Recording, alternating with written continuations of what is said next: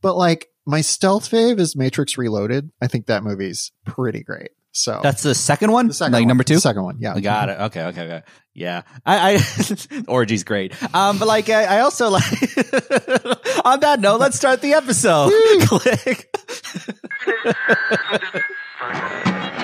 Remember that record that you bought me like two years ago? Well, I just remembered that it's sitting in the closet. So I called you up just to tell you I've been meaning to listen to that. I've been meaning to listen to that. Why don't you come over and talk about it? Ooh,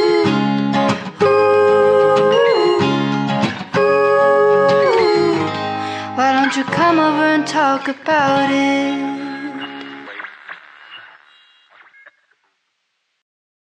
Um, hey everybody, welcome to I've been meaning to listen to that, the podcast where we go through albums we've been meaning to listen to and use as a conduit to learn about each other and our guests. I'm Andrew Ambrose Lee. I'm Harper Thomson. Yeah, and we got this great guest here. I keep saying it. I keep saying that part in that way. Like we got this great guest here. We got a great guest here. Uh, you might know her from her work at Vulture, Vanity Fair, the creator of Arden, and the number one Harper from Happiest Season Defender. It's Emily St. James. Oh god, she's so good. She's so happiest season classic, classic film. Everybody loves it. Hi, I'm Emily. Uh, it's it's so nice to be here. I list so listen. I had never heard of this podcast when you invited me to come on. And I did my Yeah. due diligence. I listened to a few episodes. I logged in Wow. today. I was expecting there to be like 60 people just greeting me and being like, "Hi, Emily. Hi, Emily. Hi, Emily." I was like, "Nope. There's this. It's you two. It's great. This is great. This is wonderful. I love it." Thank you. wow. So what a what a what an honor. Like, um, so first of all, to warm up a little bit, um, I'm sure you've gone over this like uh of mil- billions of times, but um you know, we, we want to get your, we want to get the word out. We want to get like as many people on board as possible. Mhm. Um, 24, 2024 is coming up. So what is your Harper defense from happiest season? like, Let's just clarify Harper from Happiest Season. As another Harper, I feel like, you know, we just need to define which Harper we're talking about right now. And Mhm, also, just because my name is also Harper, I did my fair share of defending this film as well. Harper Harper's got to stick together. Uh, my wife and I recently had a child, and Harper was on the long list. And then we found out there were too many too many Harpers in the world, and we were like, so much for that. Like it's a name Mhm. on the upswing right now. I can only assume Yeah. because of Happiest Season. I can only assume because of BoJack Yeah. Horseman. Yeah. Yeah. like- um, I think that Happiest Season is a movie. This is an extremely abbreviated form of. I, I did an episode Yes, of yes. You Should See the Other Guy where I talked about this for literally like two hours, I think. Um, but I think that Happiest Season has been sort of misunderstood in the genre it's in. People saw it and thought it was in the Christmas, uh, Hallmark Christmas genre, which is a thing happens and there's no conflict and the people are happy throughout. And at the end they're even happier because they're engaged. When it's actually like sort of living in a very different space of like a capra or uh, a Preston Sturges or something like that which is like a sentimental story yes but like there's a lot of conflict on the way to the happy ending I get a lot of I get people who say that we have enough queer stories about coming out. We don't need one more. I think, you know, I'm inclined to agree with that. Yet at the same time, the reason we keep telling coming out stories is because queer people have to keep coming out and it often goes disastrously poorly. So it is worth telling stories where it seems like it's going to go badly and then it goes pretty well, as happens in Happiest Season. And like, I'm not going to sit here and say that's a classic of American cinema, but I think the degree to which people were like, oh yeah, Kristen Stewart should break up with her girlfriend of however long to go off with this woman she just met, are sort of like misunderstanding how relationships work and are instead trying to put upon it this other genre of film that it doesn't really belong to. So anyway, happiest season.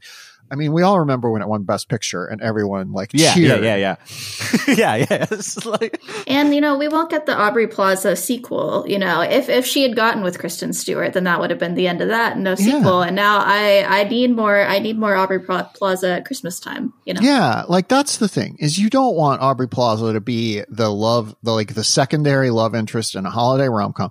You want her to have her own holiday rom com where she's super gay. Like, I mean, absolutely. Amen. does she get with like Clea DuVall in that movie? Like in the in the end credits, Oh, God, like she's with like Oh yeah, was she? The, was Clea It- DuVall the it's like security the- guard at the mall? Was that what that was?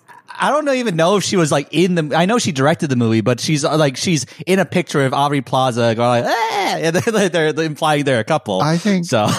I think that if I ever direct a movie, I'm just going to put myself in the co- closing credits as like dating one of the characters. Be like, here I am. Hey, it'll be like a, it'll be like a, like a, like a horror movie, and then the end credits, it'll be like me with like the worm monster being like, hey, uh, so yeah, thank you, thank you so much. Um, it's a very important like uh stump thing we got to get out, Yeah. to get the word out on about. So, like this is a music podcast, by the way. Welcome to the show, Emily. Thank you so much for coming. Thank you so much for checking the show out. That's such a honor. That's so cool. Uh, uh, by the way, I have to defend Harper. I have to defend, defend our Harper really quickly. Uh, she's my friend. Listen. She's my best friend. I'm Thank you. already a pro Harper. I just, in general, like I have, I have so defended fa- fictional Harper for so long that now all non-fictional Harpers, this is like a really high bar for them to have to clear to like me not like them. So Harper, you're my best friend. Ah, thank you. Wow, I have so many best friends on this podcast. I love it. Yeah. so Emily, this is a music podcast. Um, I, w- what is your? I guess the first question would be like, what is your general music history? General music listening history. Like, what what type of music do you grow up listening to? What are you listening to now? What's your general taste and oeuvre and such? I don't know if you talk about this a lot. Like, I haven't heard you talk about this a lot. So yeah. Music, uh, when I got into writing criticism, um, a field that I very recently exited with great grace and, and beauty, um, yeah. the uh, uh, I always said I'm not going to write about music, and that I I did gradually, especially at Vox. I wrote a little bit about music here and there, but I just was like, I want to kind of save a thing for myself, and music was the thing that I Mm. so often was just like, this is kind of just for me. Um, I grew up not listening to music. Like the first 10 years of my life, I exclusively listened to Christian music. I don't think that I heard, I maybe heard like, I'm sure I heard like a Beatles song. You know, I'm sure I heard like ubiquitous pop hits. Those are all about Jesus. yeah, apparently. exactly. Like- yeah. I, as, as we all recall, uh, uh, John Lennon saying, love, love me, Jesus. Um, that's, that was a big early hit for them. Um, but yeah, like, and we're actually, uh, when we get to this week's album, it has a very weird connection with Christian rock, which I can't wait to discuss. Um, but Ah, sick. uh, I I listened to a lot of Christian music as a kid. There were a lot of albums that were sort of like kids music, but for Christian kids, like Psalty the Singing Songbook, who's literally a book that For sings. sure. GT and the Halo Express, who's a little angel who comes down and sings Bible verse songs to you. And of course, my favorite, Rappin' Rabbit. Like that's one that not a lot of people had. Like they didn't. I it's a but deep cut. Yeah. Rappin' Rabbit is is definitely a deep cut. Um, when I was, you know, like 10, 11, 12 is the heyday of 90s country and the heyday of the British mega musical. And I just got really into those two things. so I was like going from Garth Brooks to Andrew Lloyd Webber and back again. You know, like I, I put in no fences and do a chaser of the Evita OBC. Um, and, uh, Oh. yeah, I do. You know, now that I'm putting it that way, I feel like a lot of my creative sensibilities were formed by being like, I'm going to listen to like the most bombastic music ever and then followed up with like kind of like often beautifully sentimental and sometimes like treacly sentimental, like small portrayals of American life. Uh, and then when I was finally, when I was a teenager and had some disposable income, I got into, you know, that was the era of, of, of grunge and all of these things. And I got into a lot of 90s music. The first pop CD I ever bought was the Dumb and Dumber soundtrack, um, which has some, which has some bangers What were it. the hits on there? Uh, there was a uh, Crash Test Dummies cover of something. There was a song called Where I Find My Heaven that I particularly loved. There was, of course, um, New Age Girl by Deadeye Dick, um, which is a, a, big hit that you can't find on Spotify. You have to go on YouTube to find New Age Girl by Deadeye Dick. It's it's it's full of bangers. Uh, everyone should go listen to it. Um, yeah. Then I guess all of this stuff is stuff that I've continued to listen to. Like I still try and keep up with Broadway. I still try and keep up with country. I don't really keep up with Christian kids music, but, but Rappin' Rabbit hasn't come out with a new album. uh, Like- no, no, but and like I keep up with pop. Um, I am. I think you know I'm kind of a musical polymath. I know that people are like I listen to anything, but I really do.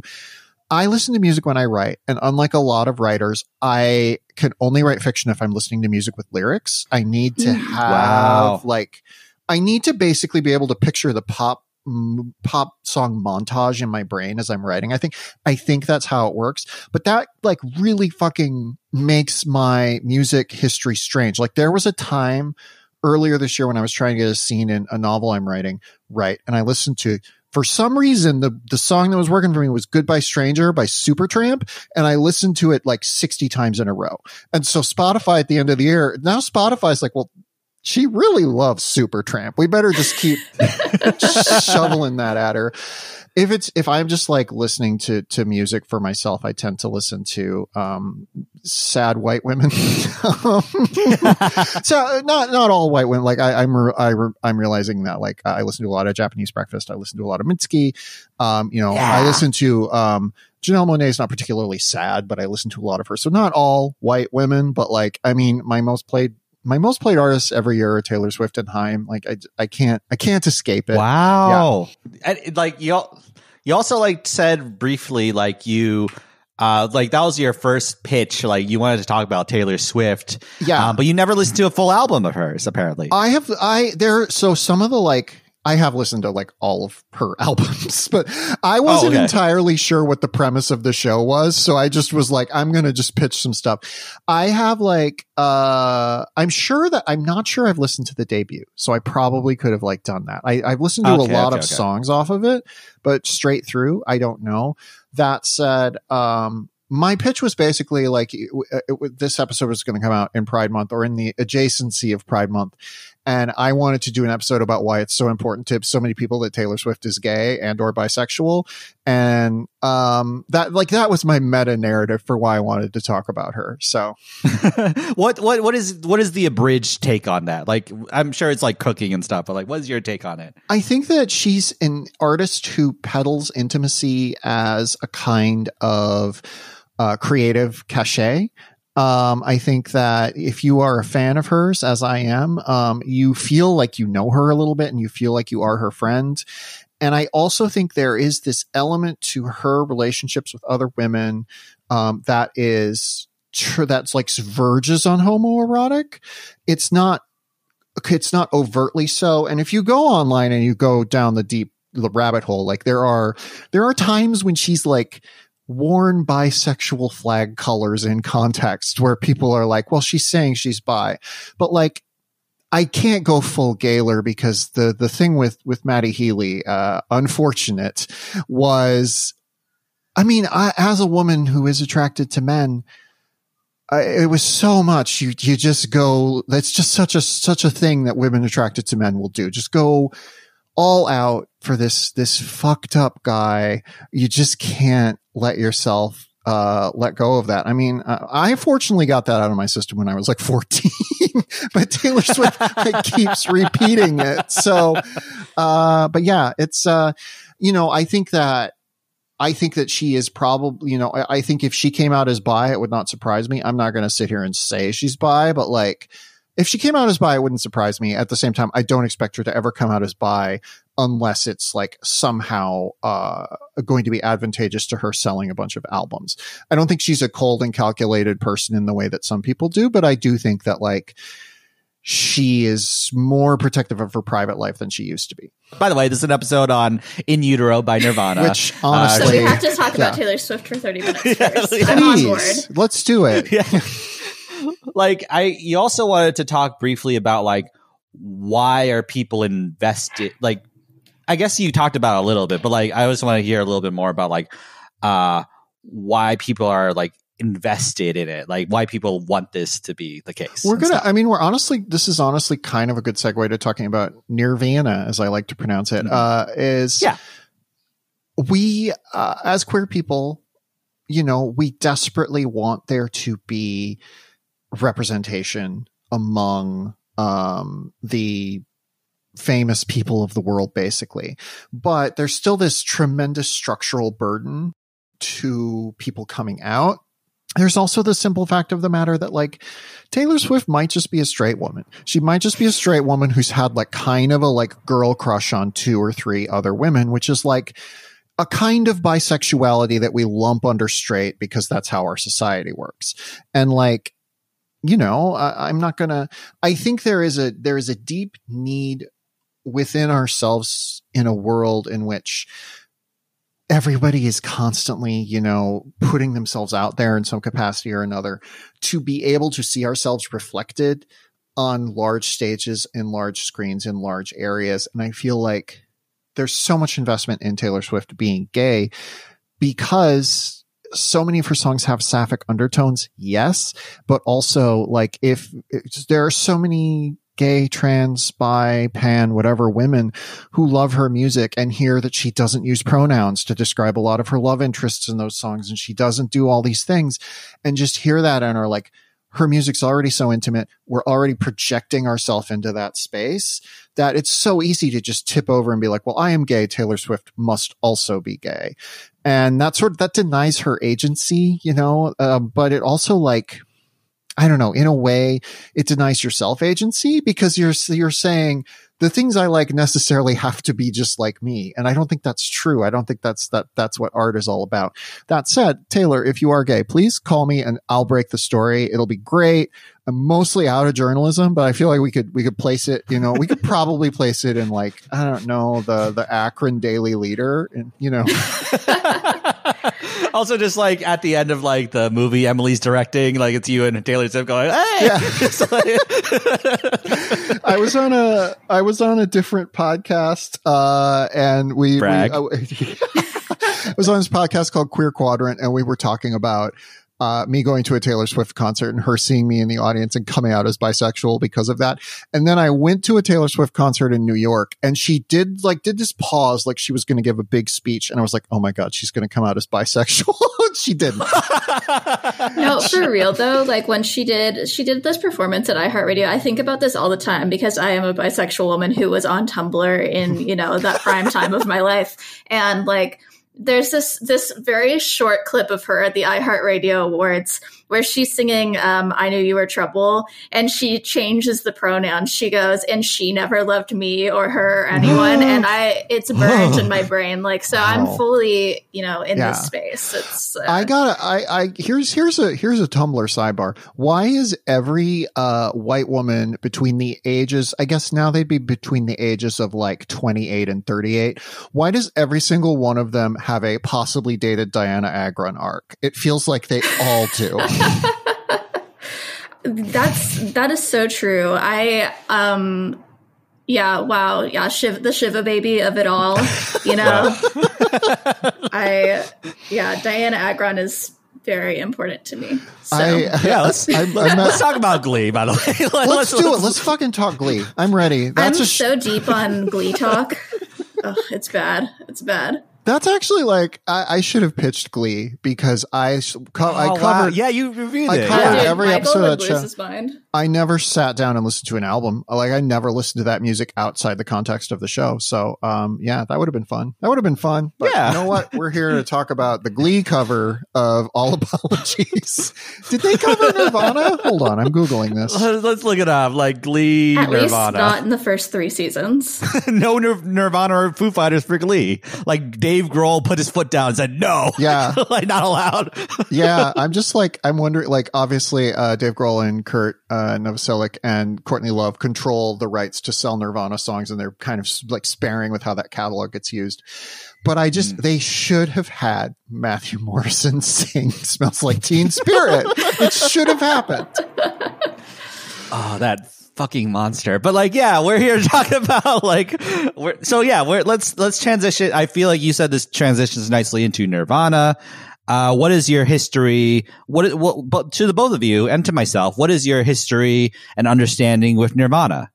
Um, Nirvana is a band that obviously, uh, being a teenager in the '90s was, I mean, they were everywhere. They were like, they were in many ways, I think, the Beatles of Gen X. And I'm not Gen X, I'm a millennial, but like I'm just close enough that I was like inundated with Gen X culture. And of course that it, it, was sort of cut short because I mean it was cut short because Kurt Cobain died um very in very untimely fashion. But uh it they just were so ubiquitous for so long and they still kind of feel ubiquitous even though I don't think you sit there and like turn on the radio and hear smells like teen spirit or heart shaped box or lithium or whatever in the way that you might hear other songs of the era, but like it is they are the one grunge act that has really endured. I guess you could argue Pearl Jam as well, but like, you know, Soundgarden and Stone Temple Pilots and some of these other ones like that are like things I remember fondly. I don't know if you could go up to the random Gen Z person and be like, have you heard of these bands? And the way we're like, even if you haven't heard a Nirvana song, I think you've heard of Nirvana. You're kind of like vaguely aware of them.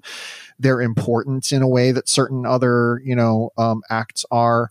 Um, yeah, I just, there was, smells like teen spirit was everywhere for like three years. And then, you know, it's still this song that, that is, tremendously big and important. And uh, uh, I mean, I, I, I love it. It's a good song. yeah. By the way, I looked up uh, Glee Nirvana, and I see here uh, Nirvana, a synonym for Glee. So that's pretty interesting. Hey. All right. Uh, what, what, about you, Harper? What's your history with Nirvana? You said you like heart shaped box. Like that's one of the things. But oh, what yeah. else? yeah, yeah. No, um, I definitely for me, like my early introduction to Nirvana was very tied to media, right? Like my relationship with most things has to do with film and television. So um, I am pretty sure the first time I heard "Smells Like Teen Spirit," it would have been in the Can Can number in Moulin Rouge. Oh, it's fucking I, great. Oh, that's yeah. right. Yeah. yeah. I forgot about that. Yeah. I, I, feel pretty confident about that because that was a really important early movie for me. Um, and then uh, also, this is very ridiculous, but there was an episode of Cold Case in about 2006, I think, yes. where um, there's like the whole thing is about these teenagers after the death of Kurt Cobain. Like, because, you know, the whole premise of Cold Case is they're doing cold cases from different times. And so it's, I think it's about these kids that were in detention. I, I haven't watched it since it came out, but I think it was about these kids that were in detention um, and one of them was really affected by Kurt Cobain's death. And then someone died, and they're not sure if it was like a suicide or if they jumped um, off the roof of the, of the high school. But um, that was also a, a big uh, part of my relationship with Nirvana. Um, yeah. Speaking of weird movie uses of Smells Like Teen Spirit, this is extracurricular for everyone listening, but pause the podcast, go to YouTube, watch uh, the use of Smells Like Teen Spirit in the film Pan from 2015. It is oh, that's bizarre. It is so weird. It's uh, Captain Hook and his Captain pirate Hook friends. and his pirate singing smells like. Oh my gosh! I missed that one. I gotta now. I feel like I need to watch it. It's a bad movie. Don't watch it. But you can watch the clip on YouTube. Yeah. Like my me for me like my like uh Nirvana culture moment. Uh, like Kurt Cobain died before I was born, oh, and like you, you know, sorry, I'm so young. I love TikTok, but like it's like, um, so like I it honestly feels like fictional. It feels like it feels like it's so removed from like my scope of like knowledge of like just like historic. Like I was a baby, I like and then I didn't like I wasn't paying to, attention to any culture and stuff like that. Yeah, that um, that is interesting. The way that things that happened before you were born feel like fiction. Like, um, yeah, huh? Thank you, thank you for pointing that out. Please continue. No, it's like it's like because like I see like TV shows like you know pay homage to Nirvana and just like, or like make up a Nirvana esque band in their show and go like, we're Bourbana or whatever. And goes like, ah, like Nirvana. like, but like, it feels like just like the flannel, the hair, the type of music that goes like, it feels like before my time. It feels like, whereas like the Beatles feels, a little more timeless. It, it feels like kind of like, oh, I can listen to it today and like people will understand. But like that, that like, and maybe it's because it's so close to when I was born that like it feels like kind of like this, um, other there's like this other world and and also because he you know Kurt Cobain passed away and the band was cut short super early it feels like otherworldly. It feels like this one moment basically. I I do wonder if the Beatles had only recorded two albums or Nirvana recorded three albums and then the the live but you know the mostly their reputation rests on uh, Nevermind and In Utero.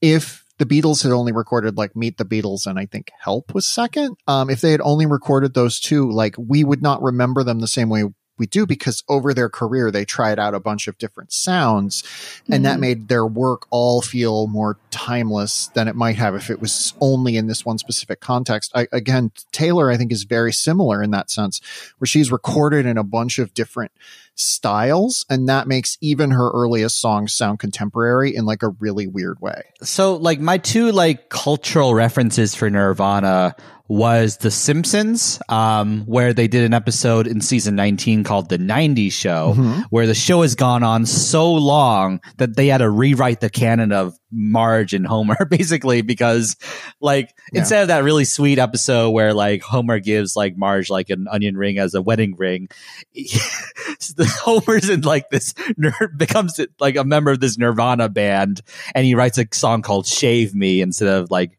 you know, the song in this album. this is like, like the, the peak of comedy. Um, and, um, also like the, the, uh, in Bojack Horseman, like, um, they like whenever they flash back, Bojack's always listening to this fictional song, and in this one, it's like generic '90s grunge song. Everyone in flannel, blah blah blah blah blah blah. Something from Seattle, and it, it like so I listen to that and go like, oh, like this is the thing they're parroting, basically. Like this is the Rosetta Stone for mm-hmm. what that. So it's so interesting that this is like this band kind of, at least in some sense, kind of formed an archetype of just like a like a thing. Yeah, you know? and it's also what's interesting about this is again, I think because of Cobain's death, but also because there were so many Nirvana knockoffs, and it's this bubble that that inflates really quickly and then bursts. Whereas like the Beatles, to return to that comparison, sort of ignite this arms race in terms of who can make like the most creative pop music. So you got all kinds of other pop music from that era that is in conversation with them as opposed to strictly imitating them. And again, you know, Pearl Jam and Soundgarden are like really great bands in their own right, but they got sort of swept along in this Nirvana wake. And all of that music has a similar sound. That's not to say that they sound the same, but it, they're all in that same instrumentation. They're all in that same sort of general like key change chord range uh, area. Um, I took so many, so much music theory, and that's all I've retained: key change chord range. Um, the uh, but it, is like they did sort of just all get stuck in this one mode and it was very hard for them to break out um, you know and I, I, do wonder if cobain had lived on because the last song on this album sounds like oh we're going to try some new things and then you know he died so. In like in an interview he was talking about like yeah i want to try this like a little later and stuff like that. He was like all, he's it seems like he's such an artist like an artist artist guy who's like he probably might have done that Taylor Swifty and they maybe not exactly the same, like he has his reputation era, but like the idea of like morphing, he I don't think he'd be content doing the same thing over. I would love again. to hear Kurt Cobain's lover era. Like but like yeah, it's kind of like just like this evolving thing. I he, it seems like he would evolve in some sort. Kurt like, Cobain would have released like the worst pandemic album. I'm sorry. It probably would have had some like artistic value, but it would have just been like, yeah, it would have been too dark. Emily, are you a, a Foo Fighters fan? I like Foo Fighters okay. I, I, uh, this, that's one I've never sat down and listened to a full album. Um, I have, I like their singles. Have you stood up and listened to it? Yes. I have. Okay, yes. okay. no. I like their singles. Um, probably my favorite Foo Fighters song is the performance of Everlong from the final Late Show with David Letterman, which I thought was really moving. Mm. um, oh wow! But, yeah, but yeah, I, I like Foo Fighters. I think Dave Grohl. Dave Grohl just seems like a really chill guy. You know, yeah. I I would like to hang out with him. Um, but yeah, Foo Fighters has always been a little bit generic dad rock for my tastes. There is a mm-hmm. there is a there is a thing in Nirvana that is hard to pin down. That is like I think just that element of creative genius that you know, those three guys working together, especially like that whatever Cobain brought to it, um, just could not be replicated in future uh, iterations. Again, it's very similar to the Beatles all breaking up and Right. making great music, but yeah, yeah, the last thing I'll say about this is like I really tried to not do a lot of research on just like the Nirvana mania type of thing. I just wanted to consume this as a piece of art and see what I thought about it. Like I kind of like first of all there's too much like too much information and I felt and secondly I knew that Emily would probably be able to enlighten us a little more on Oh, enlighten me at least We- a little more of I was I, I had this thing I had to do today, and I was riding back from it with my wife, and I was like, I don't know why the fuck they asked me on this podcast. I don't know anything about music. I know I know key change. you know, chord range. change, Yeah. key change, chord change. Yeah. like every good boy deserves fudge, face, Yeah, you know, all I, that I mean, stuff. I, like, I should I should say I started like I started out wanting like I I really thought I was going to be a professional musician. My parents, Wow. uh, who I no longer speak with, uh, they are still sort of a little bit sad that I became a writer instead of a musician, which is not what you expect. So uh, so yeah, let's get into themes of this album. Like, what do you feel are what do you what do you think this album's about? Uh, I'd love to hear your thoughts on this because I'm going to just say a thing that like explodes your podcast and gets it canceled. Okay, okay, So- okay. So, Harper, what's what's your thought on this? Uh, I feel like one of the big ones, and I mean, obviously, it's hard to ignore, you know, the time that it came out, right, associated with what happened in real life. But um, like fame, public uh, perception, and scrutiny, you know, I mean, kind of tying into this Taylor conversation, right? I mean, he's someone who was so visible and so perceived, and um, so you see that a lot. And like uh, Frances Farmer is about another like a real life person who was an actress who um, was you know, uh, perceived in the media and judged for her behavior, and then ultimately was lobotomized. Um, you know, and so that's, I mean, a really extreme, you know, real life thing that happened. But if he was interested in her and feeling like he related to her, you know, that's, I think that's a lot of what's going on in this whole album. Emily's like holding her cards to her chest. No, I like. I think that's all. I think that's all absolutely accurate. Like, I, I think that's all in there. I'm not. Yeah. yeah. I, like so like the original name of this album was called i hate myself and i want to die. So like there's like there's an element of that in this. Like there's an element of just like it's pretty clear he's in a bad spot.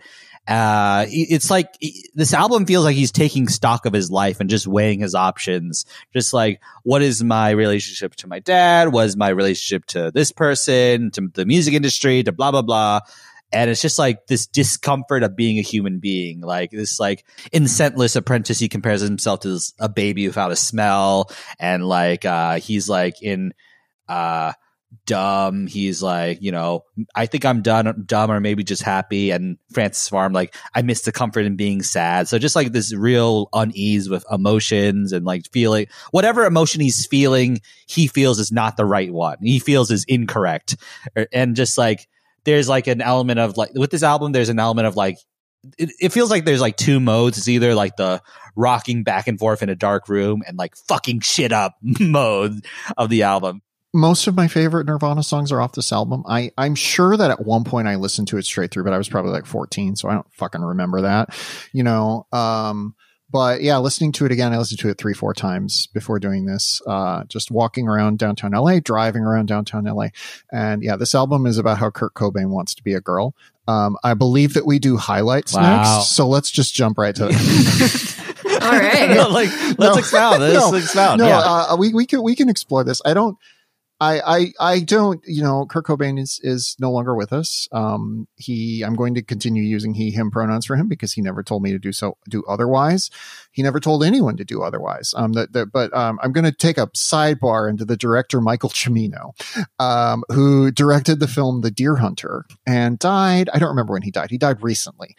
And after his death, there's this big biography that comes out that reveals that to for most of the end of his life, to most of his friends, he was using she, her pronouns, using a woman's name, Whoa. all of this stuff. So now the question is, you know, for me as a journalist, do I refer to Michael Cimino, he, him, director of The Deer Hunter, or do I refer to him by this name that he only ever gave to his friends, this thing that he only ever expressed privately? I would defer to Michael Cimino, he, him, just because, you know, he, he never said uh, publicly, this is who he wanted to be. um, Kurt Cobain trans women frequently get in trouble on the internet for saying Kurt Cobain was a trans woman because to a lot of cis men of a certain age, Kurt Cobain is an extremely important person, an extremely important figure, an extremely important creative force.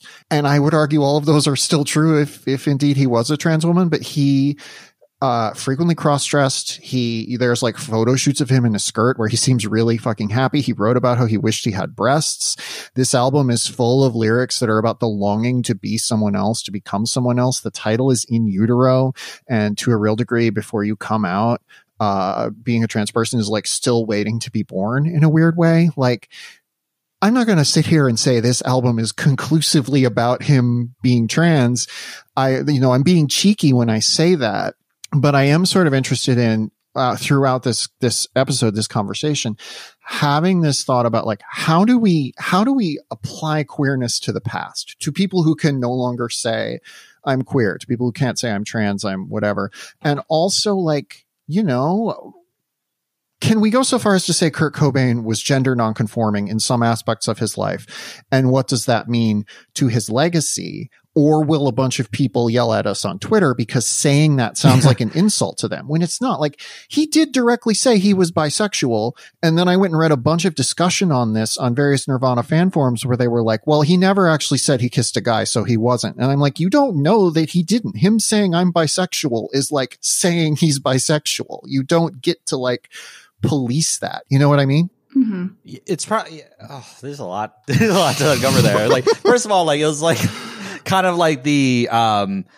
what I was talking about, like the discomfort of being a human being. It's like it, that plays into that a little bit, just like this, and also like the fact that there wasn't like vocabulary back then. Mm-hmm. Like, I, I don't there really was, like. Certainly, trans people existed, and certainly, like, transsexuality was in the media to some extent, but it was treated as like kind of a sideshow. Weirdly, like, treatment of trans issues was more sympathetic back then. It just was not treated as like a thing that was frequently happening. You know, that was much more a time when um, uh, gay and lesbian uh, folks were advocating for their own rights and like getting like really pushback in the media.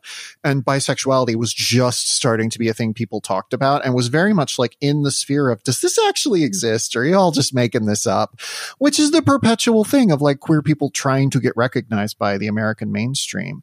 Um, one thing that, you know, Kurt Cobain would talk about this stuff and people would be like, well, he's just trying to get attention. He's just saying things to get attention. And like, that's the perpetual thing that is leveled against queer people. To this day, people are like, well, these kids can't be trans. They're just trying to get attention or blah, blah, blah and like Kurt Cobain was doing that, but like Kurt, Kurt, Cobain was really trying. I keep saying Cobain, like I'm rhyming it with cocaine or something.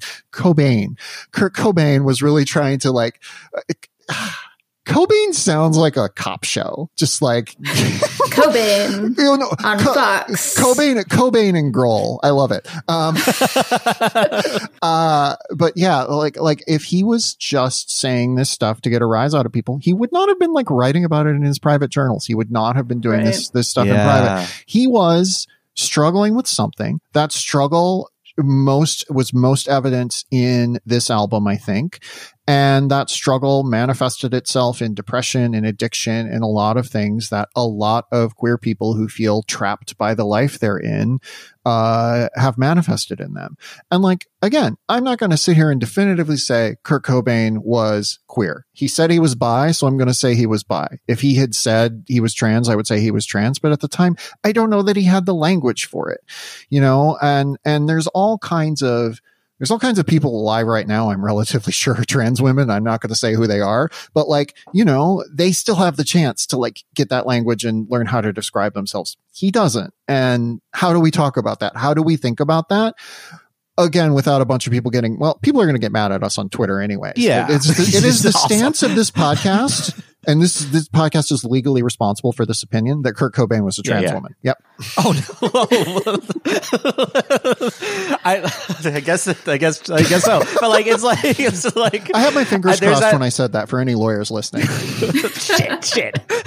no, I, I'm not like opposed to that opinion. Um, but, like I think like um There, uh, there's some interview he gave where he said, um, someone asked me if I was gay in uh, in high school, and I was like, no, but I wish I had been because that would have solved everything. And it's like, yeah, I, I, I get that. You know, people kept asking me if I was gay in high school, and like if I had just been able to be like, yeah, like that would have like that would have sent me down a path. I don't know. Um, I think a lot about um, the song, the the antepenultimate song on the album, which is actually one of my less favorite songs on the album. Um, but radio friendly unit shifter is so trans, and um, there's a thing. There's a thing that I think trans people sort of lock into that is like in the ether of a lot of pop culture because I think I think for the vast majority of people, including many people who label themselves as cis and are cis, I'm not doubting that. There's a thing about the oppression of the gender binary that is like impossible to na- navigate and negotiate. When I first came out as trans, um, I read this thing that was like, there's 8 billion people on the planet. That means there are 8 billion genders. And that's really kind of true. We're all negotiating our own performance of this thing that we're all required to like deal with. And we end up in various umbrellas. You know, we end up the, under the umbrella of cis, under the umbrella of trans, under the umbrella of gender nonconforming, which is a little bit more uh, open and, and broad. But there is like, there is art that trans people just kind of lock into in like a weird way where it's like hearing like a, like a like a, a dog whistle of some sort. Dog whistle of course being a terribly racist term but i'm going to use it here in a way that like is i don't know i'm trying to reclaim it i guess. I don't know what i'm doing right now but i remember like the songs from nevermind never struck me when i was a kid trying to figure out my own shit in the way the songs from in utero did. And like um uh all apologies is my favorite nirvana song which is like a fucking basic ass bitch thing to say. But like it, it is you know it is that thing of like looking for some sort of hope amid this like despair of feeling like you're living the wrong life and it's slipping away from you. Anyway radio friendly unit shifter includes lyrics like i love you for what i am not. I do not want what i have got which is like again super trans. What is what i need? What is wrong with me? What is what i need? Um nothing to do with what you think. If you ever think at all bipolar opposites attract. All of a sudden my water broke like pregnancy imagery. It there is obviously this is shortly after his daughter is born. You know he's married to courtney love now so like there's a lot of that floating around in this as well. But I, I do think, you know, that song especially feels to me like it unlocks the rest of the album. And indeed, it contains the word skeleton key in it. So maybe Kurt, maybe Kurt Cobain of the uh, Fox TV show Cobain and Grohl uh, agrees with me.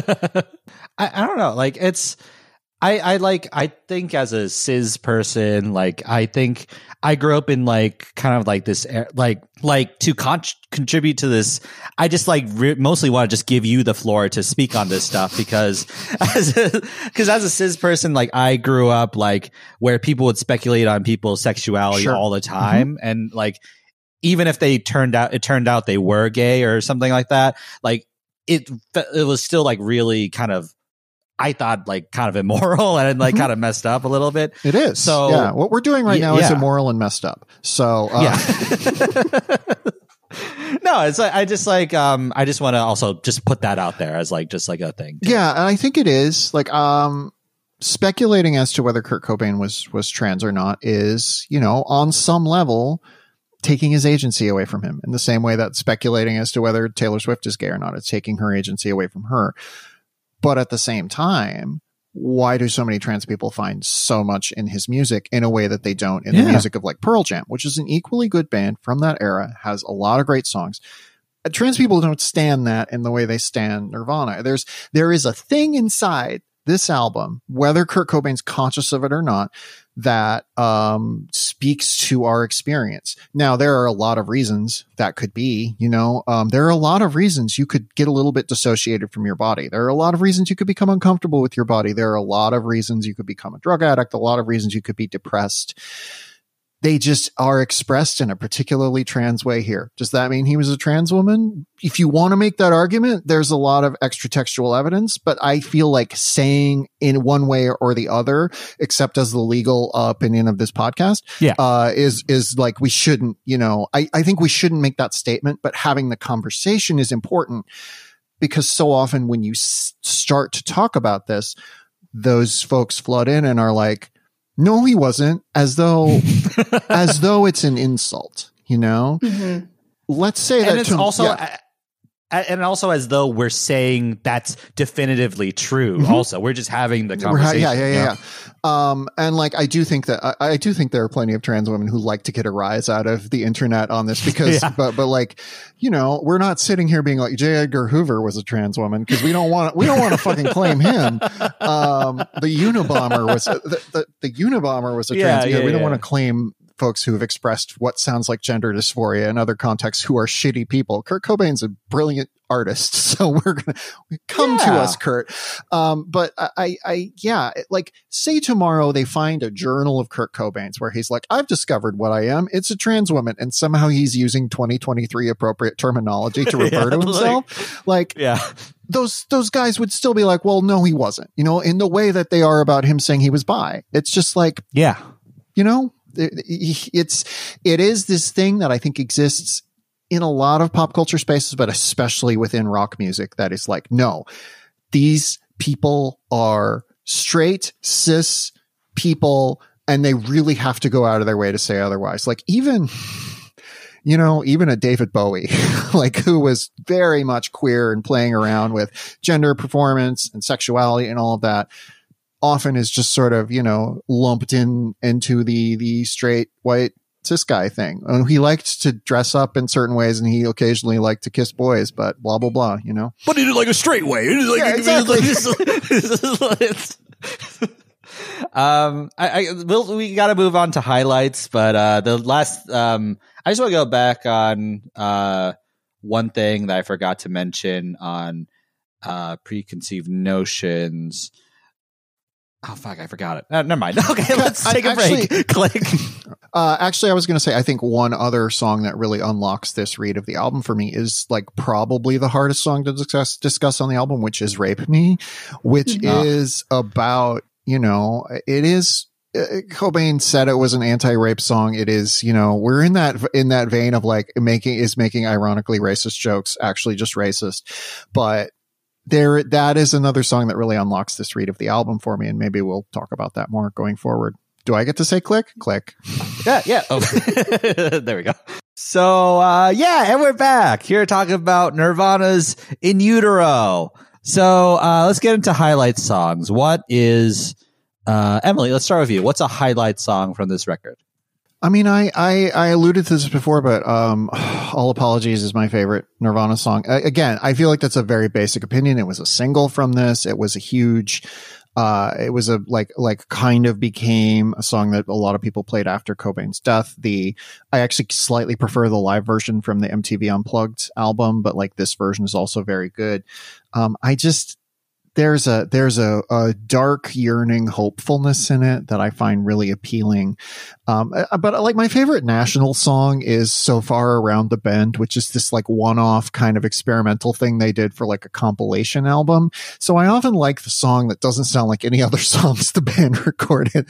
Um, and that, but that's the case here. And actually, All Apologies was the very first Nirvana song I ever heard, but I heard a cover version of it. I heard a cover version of it by the Christian band DC Talk, who replaced Oh, the wow. lyrics. Oh, They were uh, who replaced the lyrics. Everyone is gay with Jesus is the way.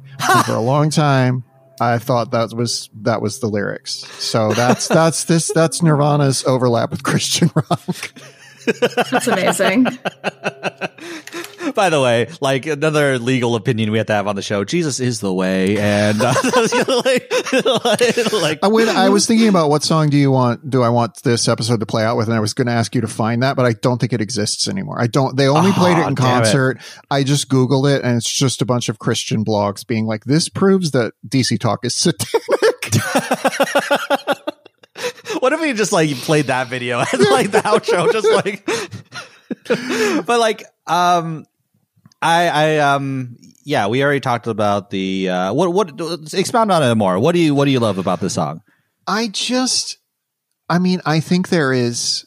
It sounds like insomnia in a weird way. It sounds like laying awake at night and trying to find an escape from your problems and like just sort of being like learning that the way to escape your problems is to accept that your problems exist basically is to not like try to fix them but to try to learn to live alongside them which is so true for people who uh, struggle with some sort of mental uh, mental illness um, or you know who who are struggling with gender dysphoria before they come out. You know whatever Kurt Cobain was was wrestling with really comes through in this song and this is the kind of the one song on the album that opens things up a little bit to be like it is okay to struggle as long as you like admit the struggle exists and like um this whole album is about tr- like getting lost in the struggle and all apologies is about like yeah, I'm fighting, but I'm still keeping my head above water for now. It's it's a it's a beautiful song. There's like it's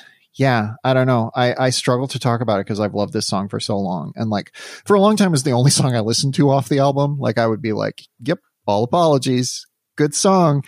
Uh, and yeah, I one thing I think was a flaw in it was that it never let us know that Jesus is the way. But fortunately, there was a cover. Thanks, DC Talk. it's like the yeah. It's like the all in all is all we are. Like Yeah. that reprieve at the end is very like kind of like a Buddhist, like almost like kind of like the Yeah. Zen, just like acceptance of what it is. I think is so like the story of the making of this album, which I'm going to just very briefly, is that Mm-hmm. they hired this producer Steve Albini to make a like noisier, more experimental, like harder to approach album because Kurt Cobain always felt that he always kind of downplayed smells like teen spirit. He was just like i was trying to write a pixies song is the famous quote that's gone around. And like he sort of seemed not terribly like convinced of his own creative abilities. Um so he hires this guy and he's like wanting to make a truly unapproachable nirvana album and they go to this like like like studio and they record in all sorts of ambient spaces. And the thing that Albini would often do is he would like have mics just sort of set up to capture the room tone and let that inform the recording. And then when they started mastering it the label was like this is unlistenable. Um, and and like uh, Cobain kind of agreed in a in a weird way. And like I think one of the things about Kurt Cobain is like he kind of was a people pleaser. Like he doesn't seem like it but he did kind of want to like make the label happy and things like that. So you hear if, if you listen to the overall album and you listen to it back to back with Nevermind, it's very different from Nevermind. It's it is much more unapproachable, but he did sort of allow a couple of songs to be pulled out as single worthy, and All Apologies was one of them. But there is still that messy, grungy feel to it that I think Yeah. really elevates it from a simple, like kind of cloying ballad into something beautiful and heartfelt and, and true. He does have like a pop sensibility in some of these songs. Like Heart Shaped Box is very poppy. Like Yeah. there's like that song is a song where it's like, oh yeah, a chorus. Yeah. like you can sing along to. like, but it's like there's still like that artsy avant garde Mhm. edge Yeah. to a lot of this album, and like some of these songs are very avant garde, which like all, like makes all apologies so great. Is like very ape milk it radio friendly unit shifter Tourette's are very just like ah, and then just like it like the and like the the mix in those songs it's like very in the back almost as if to say eh, you know I, i'm not gonna sh- i'm not gonna share what i think actually and then like all apologies his voice is very in the front Yeah. it's like very clear Yeah. it's like really like probably to like indicate that the fog is lifted a little bit Yeah. And I think like this period, it's so easy to forget now that we live in an era when literally everybody sells out all the time. I'm going to sell out right after we finish recording this. I'm going to go like, like buy, have Snapple sponsor me in some capacity. yeah um, but like that, this, roy star waco like, he's like- uh, the, uh, but yeah, the, like this was a period when selling out was the worst thing you could possibly do. And I do feel like Cobain felt a lot of like, problems in the way that Nevermind is kind of slick. Not you would never listen to that today and be like, what a slick record. But like people in the grunge scene at that time who like wanted to capture authenticity were like, this album sounds produced, but like artistic statement, artistic authenticity has nothing to do with like whether it sounds like you recorded this in the basement under a blanket. You know, it like it has to do with like how you're you're expressing your your feelings and your thoughts and like uh Cobain was incapable of holding that back, I think, you know, sometimes to his detriment. So yeah, I, it's a very weird thing to think about now in the in the context of literally 30 years after this album was released. Well, All Apologies is definitely my favorite on the album. Um, but I I think the one that surprised me because I uh, haven't listened to this album all the way through in a while. Like I, I did listen to a bunch of Nirvana in college, I, uh, but um, Dumb I really enjoyed on this listen, um, and I found it just like deeply relatable, which I guess is you know yikes. But um, you know I think I'm dumb or maybe just happy is like so real. It's such a devastating line. One of my favorite lines from the album. Um, just like uh, there was like an interview he did about that song where he was saying like he wished that he could take a pill that would just like make him enjoy watching like binge watching television basically. Cobain and Grohl. Yes exactly. Cobain on Grohl on Fox you know. And I yeah that like makes I, I mean obviously I love binge watching television. That's not my thing specifically, but like this, uh, you know, I think I'm dumb or maybe just happy is like, why is my brain somehow so different? It's the neurodivergent thing. Why is my brain so different from everyone else who can just like enjoy things? Like, why can't I enjoy things? Why can't I just like, you know, go out on a walk and have a nice time or why can't i just have relationships that are like normal or why can't i you know it's all this stuff of like why am i not experiencing the world in the same way as other people. And i feel like the song like that line in particular in the song really gets to that and i i really felt it. So yeah. And like the first of all like the people everyone saying he's like a god and like a genius and stuff like that probably furthers that isolation a little bit. But also like he does he like constantly like downplays his brilliance in a lot of ways. He does like probably because of his depression and stuff but like the idea that like he's also like he doesn't feel smart but he also is like smart enough to like not be like not be able to fit in not be able to enjoy things and also like smart enough to like be held accountable to like his his life and his world and stuff like that. Like if he was dumb and didn't have like quote unquote dumb and like didn't have the agency to like, you know, be accountable, like he feels like smart enough where like he can't enjoy this stuff. So yeah. Yeah. yeah the, the, there is this like, I mean, depression, uh, a, a lot of, a lot of, uh, uh, different ways that you can experience the world that makes you feel like you're not experience it correctly and I, that that like the the that song really captures uh, for me, it captures it in terms of depression, but also, you know, dysphoria, as I, I, mentioned. But yeah, like that's the thing about like trying to pin this album or Kurt Cobain down is he like, he experienced this in ways that speak to a lot of different types of human experience. Um, but also he was a girl and we all know that was true. So yeah. yes. We're the one podcast like the only one staring that like enough. that pos- Yeah. that posits that like Co- Co- Kurt Cobain was a girl and Jesus is the way at the same like breath.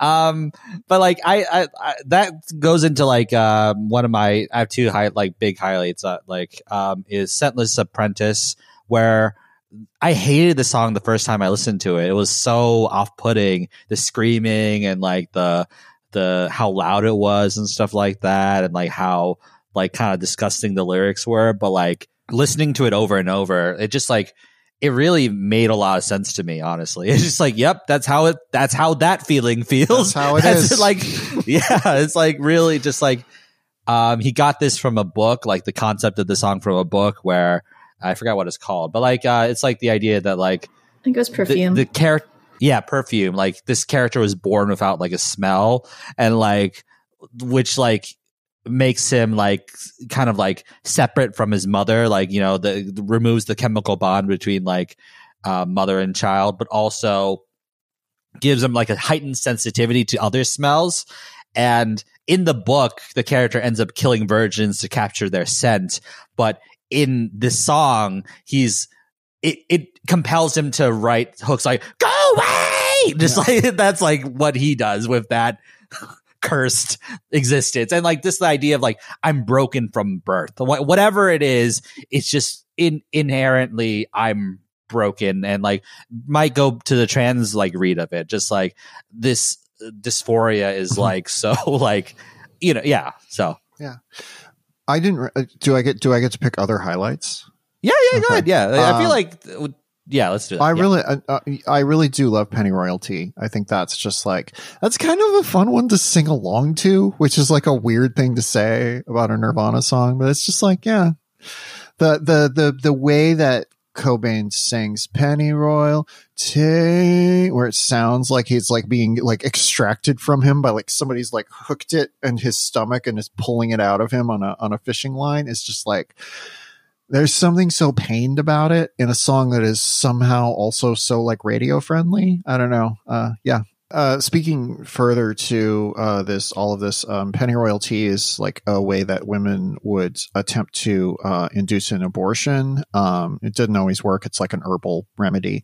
Um, but yeah, that's that's another thing that people often read into. The, I feel like that's a bit of a stretch because it seems clear to me that he's like trying to rid himself of the parts of himself he doesn't like, which may include some sort of gender issues. But yeah, it's it's uh apparently he wrote in a personal journal, herbal abortive, it doesn't work, you hippie.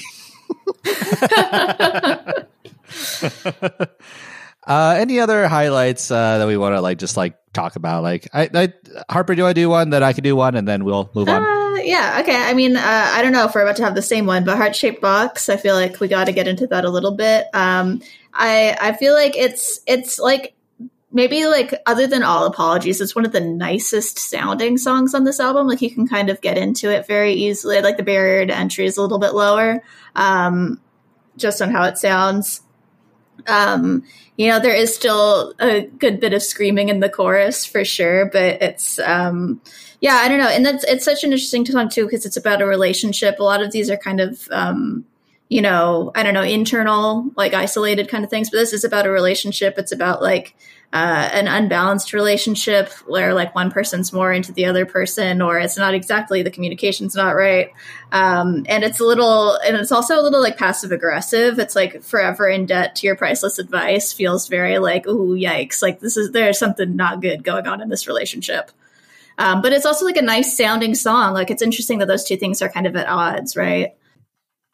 Yeah. It's like another theme of this album is just like this like feeling trapped like in like the music industry in like in like the way he describes his relationship as like a heart-shaped box and just like th- it's like not a romantic sentiment at all. It's like really kind of like and like being indebted to this person is like a not rom uh, it can be romantic i guess in some sensibilities but this doesn't feel very there is a little bit of romanticism but it still feels like kind of I'm pretty sad a little bit. Every time, every time I hear uh, Heart Shaped Box and a couple other songs on this album, I remember that this uh, album came out shortly after uh, he got married to Courtney Love and had a baby. so, um, yikes! Make of that what you will.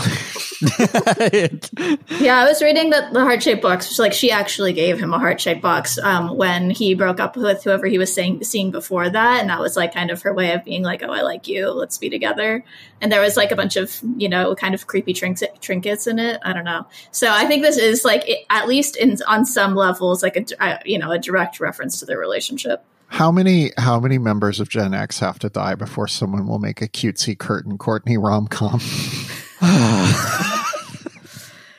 so let's let's talk about something a little more. Let's talk about something a little more fun. Let's talk about rape beats.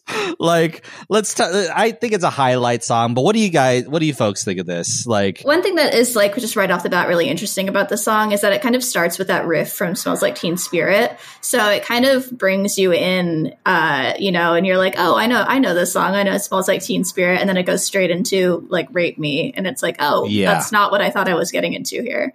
I I would also like I, I I genuinely love this song. I genuinely struggle with this song. I think those two things can coexist in like a really good way.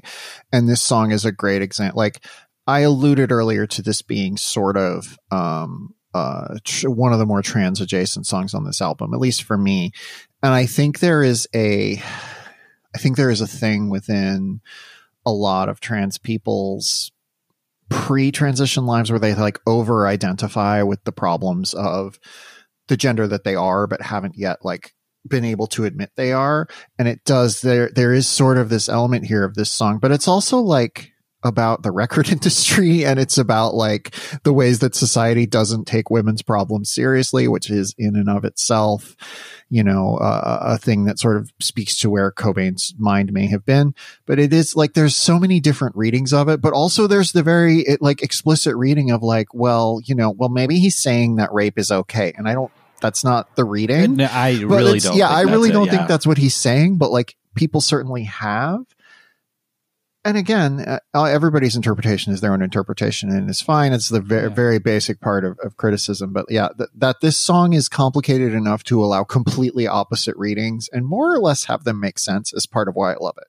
I wrote down Edge Lord for good, like question mark, you know, like, but like the idea of like shocking art, like art that's shocking, Mhm. and like shock is not my tactic that I would use to artistically express myself, but the fact that I I I, I really think it's like an anti-rape song and like this like giving voice to that and like making people reckon with that and wrestle with that a little bit. Like the idea that the rapist is going to experience karma one day like you you know this is happening now but eventually you'll get your day and stuff like that. And then i'm not the only one the idea of just the solidarity. And then calling the rapist my friend because unfortunately this stuff happens between friends a lot and then the fact that it's a man singing is very powerful Mhm. like um i think it's great i, I or, or like i think it's like really um there's a very humanist uh you know and he, he was like very fem like he like really empathized and like really pushed for feminist like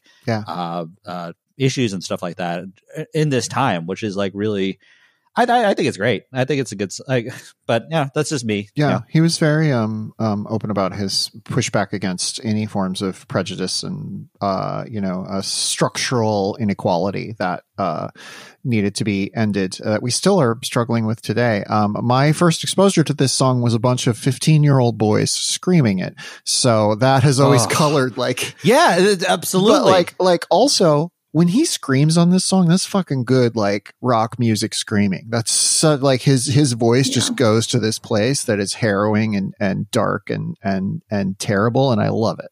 and like I don't know, like I feel like the fact that it's repeated so many times, um, just like forces you to like kind of To look at it, yeah. yeah, and like the uh, like there's an element of like like the uh, gender dysphoria take that we're talking about with Kurt. Like there's an element of like we're talking about it. like there's Yeah. a there's a little bit, but like I totally get if this is like a triggering thing and like if people Mhm. used it wrong, this song wrong to hurt people. Um, yeah, that's like it, I get that it's like valid if it's a non-starter for a lot of people. I mean, So, I, I, I'll just I would rather hear Kurt Cobain yell "rape me" over and over again than like my my classmates. so uh, let's go look, quickly go through lowlights. I feel like I don't really have a lot, um, but any lowlights, uh, let's qu- quickly go through those. Uh, I mean, I uh, I I I don't love Milk It. Like, it's not like a It's bad gross. song. It's gross Yeah, it's just like yeah. There's a lot of like body imagery on this album, and like body imagery is you know sometimes hard for me to take. And Milk It's the one where I'm like, eh, you know, could take or leave.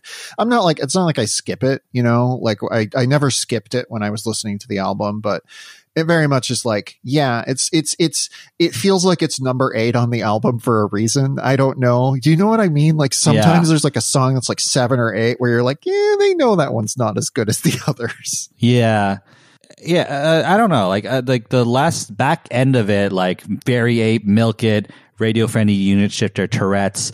Like they they it just like feels like it's highlighting this guy's mental instability mm-hmm. and like unwellness like to the fact to the point where it's like it doesn't feel like a song. It just feels like an audio journal that he's like strumming on his guitar like in his room or something like that. Just like You know, uh, it, it, it, the I own my own pet virus. I get to pet and name her. Her milk is my shit. My shit is her milk. Uh, that little couplet, uh, you can very much read in a trans way. But if you think he's talking about his kid, um, that very different. Although, like, there is a he had a he had like pretty bad stomach ulcers, so that he also just might be talking about how he has a Yeah. tummy ache. which is why like which is why it feels like the audio journal of just like Yeah. the specific like this is like the the la- the you know the this is the type of medicine I'm taking or whatever it is. Uh, Harper, do you have any lowlights? No, exactly those four songs that you just mentioned were my my ones where it's not like I don't think they're bad. I do think this is like a great album. I just think that those are the ones that like lost my attention a little bit more, like where you know I just was less tuned into those ones.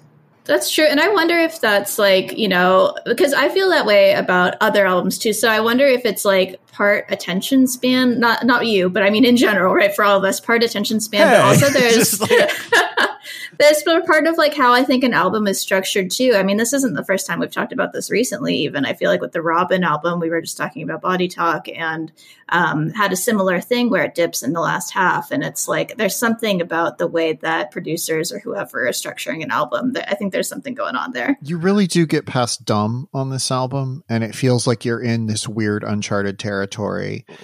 And Pennyroyal Tea is there kind of holding everything up, but it's very much it's very much an album of like our external sources causing my anguish, our internal sources causing my anguish, and it kind of pivots on dumb. And like but when you get to the point where it's just like Kurt Cobain being like, you know what, I think the problem might be me, then it becomes kind of a tough sit in a good way. Yeah, it's like it, uh, it feels like the unformed like when you're having like going through mental health problems and like you can't quite articulate it. It feels like very unformed. It's just this morass of just horrible shit, horrible feelings like where you say things like her milk is my shit, my shit is her milk, you know, like um any any other stray observations, anything we haven't talked about like that we should quickly point out.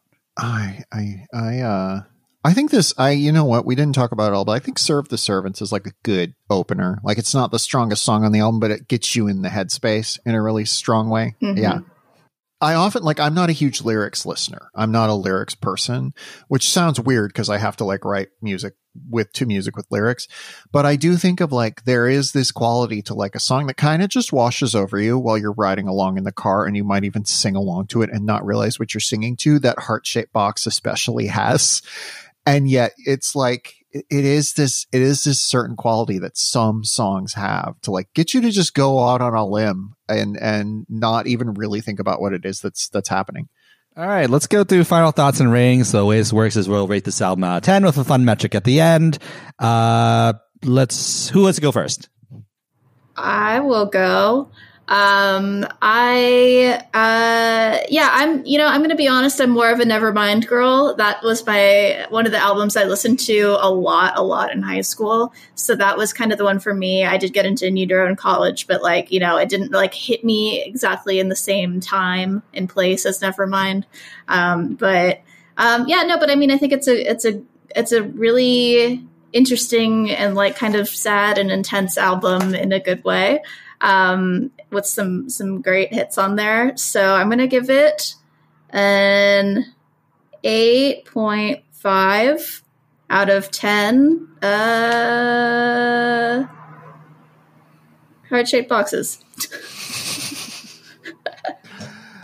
I, I like, uh, my review is, uh, Kurt Cobain is trans, uh, Jesus right. is the way, uh, seven out of 10. no, it. Um, no, like I, I think this is artistically, I respect it so much. I love this discussion. I think it's so interesting. It's a really vivid and poignant and tragic perspective, like, you know, uh, detailing of depression and just like unhappiness and potentially dysphoria, like in like even just dysphoria as a in just a general sense too. Yeah. Mhm. Um, uh, but yeah, I, I find myself, I, if someone says, "What do you think of In Utero?" I'll say it's great, and then, but like, will I listen to it? Like, probably not. Like, I this is too upsetting. This is too hard to like listen to. It's like uh, there were times when I was listening to this album and I go, I went like, I reject this. Like, I can't like, Yeah. I can't like, you know, this is too bleak of a worldview to like just willingly put this in my life, you know, as like a someone who's like fragile and working, yeah, working through stuff on my own. So, um, I'm gonna give this, um, I'm gonna give this uh 7.5 babies that smell like butter out of 10. I just sent I just sent that whole thing to Dave Grohl, and he's so disappointed in you. He's like, oh no. actually, I feel like if Dave Grohl was disappointed in me, I'd be like, I'd be like, oh, Dave, I'm sorry, I'm so No, sorry. he seems like a sweet man. yeah. um, yeah, I have uh long said this was one of my this is my favorite Nirvana album. This is my one of my favorite albums of the '90s, and it was always like I don't know if I actually listened to the whole thing, but like I loved the things I had heard that much. And listening to it now, I was like, yeah, I definitely haven't heard some of these songs. I know I'd heard the first half of it over and over again, and then the second half is, you know, a chore. Um, but I, I just this album captures a particular headspace that is one that I sometimes just want to live in, which might sound weird. So, um, I'm I'm going to give it nine and a half out of ten DC talks. So, I'm like I'm All like right. I'm like a s- I'm like a, a a girl who wants to like sometimes just live in a difficult headspace and like oh yeah, yeah. I get it. Oh yeah, no, yeah. That's But what yeah, Alice Glass is for for me. Yeah I'm not just Mitski, I'm like- not just like- for for my baby. Um but yeah like uh thank you so this is uh that was our review of in utero. So uh uh yeah let us know what you think of it unless it's like bad unless your opinion's bad don't don't share with us. Um but yeah like uh thank you so much emily. This is so what a what a freaking delight. Oh my gosh Thank this is so fun. Like i thank you for being so smart and so interesting and like so like uh yeah compassionate I, f- I feel like I made you reschedule this like six times, and I truly apologize for that. no, no, it was just one time. It was like one time. It wasn't that bad. Um, I've been a little flaky lately because I've had so much weird bullshit happening in my life. Oh my. God, yeah. so No, you're great. Thank you for making this happen. Like this is this is like such a cool moment in my life. Um, and probably Harper's too. Me too. Um, This so is like, awesome, yes. yeah. Uh, Harper's this is that this Harper's Yeah. your favorite Harper now. Okay, so um, Emily, what would you like to plug? What's what's out there for Oh you? my gosh, you can find me on the internet, uh, most platforms at Emily St. Jams. Uh, that that's, I, I don't know. I realized you could drop the E from my last name and make it St. Jams and was just so delighted. Jams because of Um, music, and you're on a music review podcast. Yeah, because I'm a yeah, my music review podcast. Um, I uh, have a whole bunch of stuff going on. Um, I, I co-host uh, a podcast called Podcast Like It's 1992. We're covering the movies of 1992, which is not a year that not the year Oh, that In. Utero came out. Weirdly, um, where uh, uh, I I you can uh, see the podcast Arden, which I, I don't work on anymore, but like I did and people liked. Um, I'm on strike currently with the Writers Guild of America, but when I'm not on strike, uh, I, I I write on the TV show Yellowjackets, and you can watch What? that. Yeah, Oh, I didn't know that. yeah, you can Oh watch gosh. that on I on Paramount Plus with Showtime. I guess is what we, what they call it. Um, I've worked there one day. I feel like weird saying that, but technically, I have been paid for one day of work writing Hey. on Yellowjackets, and in theory.